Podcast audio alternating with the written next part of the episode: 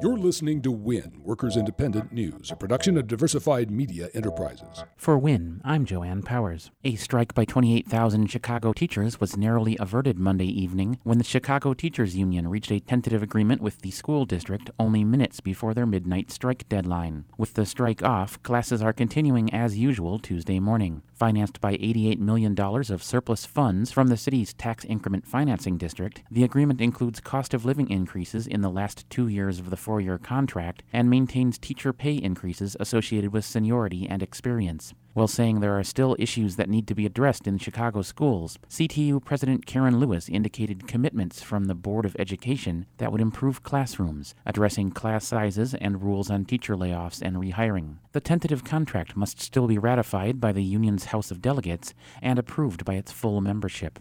I'm Doug Cunningham. Colorado voters will be able to take their state into single-payer universal health care at the ballot box in November. Donna Smith of Health Care for All Colorado says voters can create Medicare for All in Colorado by voting for this ballot initiative. Colorado Care Amendment sixty-nine would bring universal health care to every resident of Colorado, regardless of their immigration status. We're very proud of that. And it would provide coverage much more comprehensive than what the Affordable Care Act does. It really moves us to a Medicare for All type model in Colorado. The World Health Organization ranks healthcare in the U S thirty-seventh in the world, behind many other nations that do have forms of universal single-payer healthcare.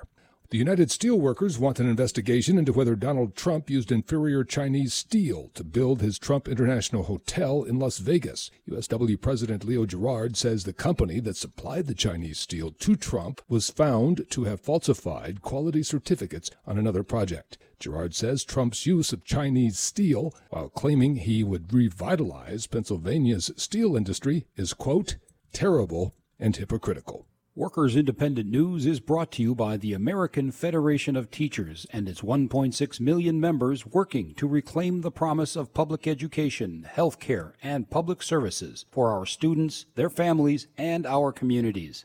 More information online at A F T dot org.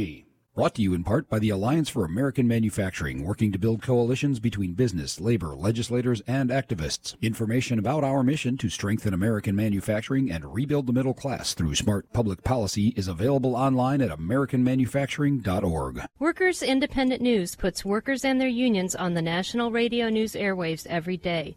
To help keep labor's voice on the air, go to labor radio dot org. You've been listening to WIN, Workers Independent News. For more information, visit labor radio dot org.